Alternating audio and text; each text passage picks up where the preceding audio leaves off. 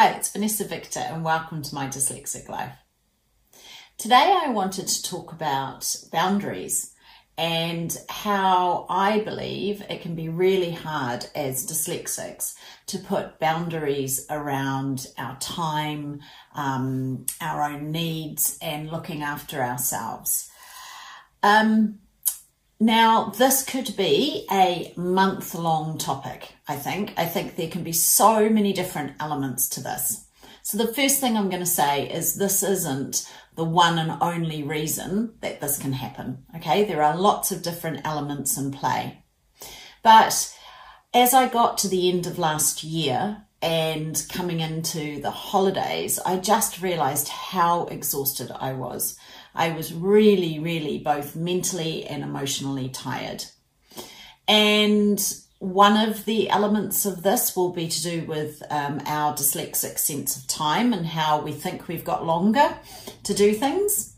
But that's not what I want to talk about today. What I want to talk about today is our inability to say no our inability to recognize when we need to put that boundary up around our time or our um, our own energy or even our own space i think.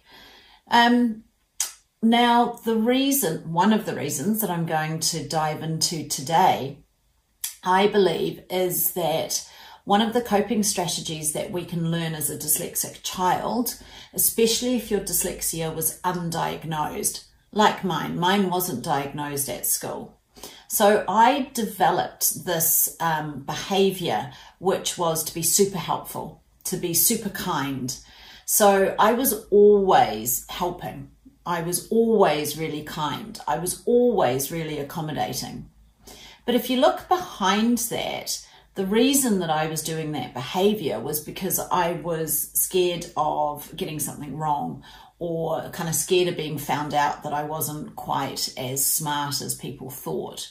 So it comes from a kind of fear base. And I believe I carried this behavior right through until my adulthood. So I didn't want to say no, you know. Um, Vanessa, can you do this for me? Yeah, sure, sure, I can do that. Oh, Vanessa, can you do this extra report? Yeah, yeah, sure, I can do that.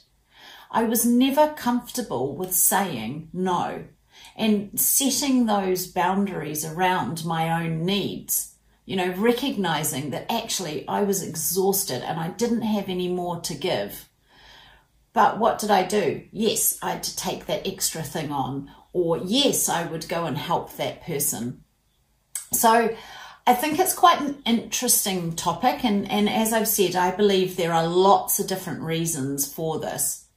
But certainly, that's one thing I've been reflecting on over the, the Christmas holidays here is just how much I'd got back into that dyslexic habit of not saying no, of not prioritizing time for myself when I was exhausted or when I was really run down. Um, and yeah, I'd, I'd, be interested to know if other dyslexics have this challenge. Um, and I'd be particularly interested to know if male dyslexics struggle with this. Um, you know, without getting too much into a traditional um, roles. Um, I'd just be really interested to know if this is something that um, you struggle with as well as I've said, I could do a whole month long um, video series on why we pick up these behaviors and what else is behind it. But I do truly believe that as dyslexics, we have a, um, a bigger tendency to want to be people pleasers, to, you know, want to, um, yeah, to fit in or be liked or to help people. So this isn't just exclusively a dyslexic issue. Absolutely not. But I do truly believe that as dyslexics, we struggle with this more than neurotypical people. So yeah, I would really be interested to know if anybody else has this experience. If you find it hard to, to turn people down, to say no to things, um, you know, do you constantly feel like you take on too much?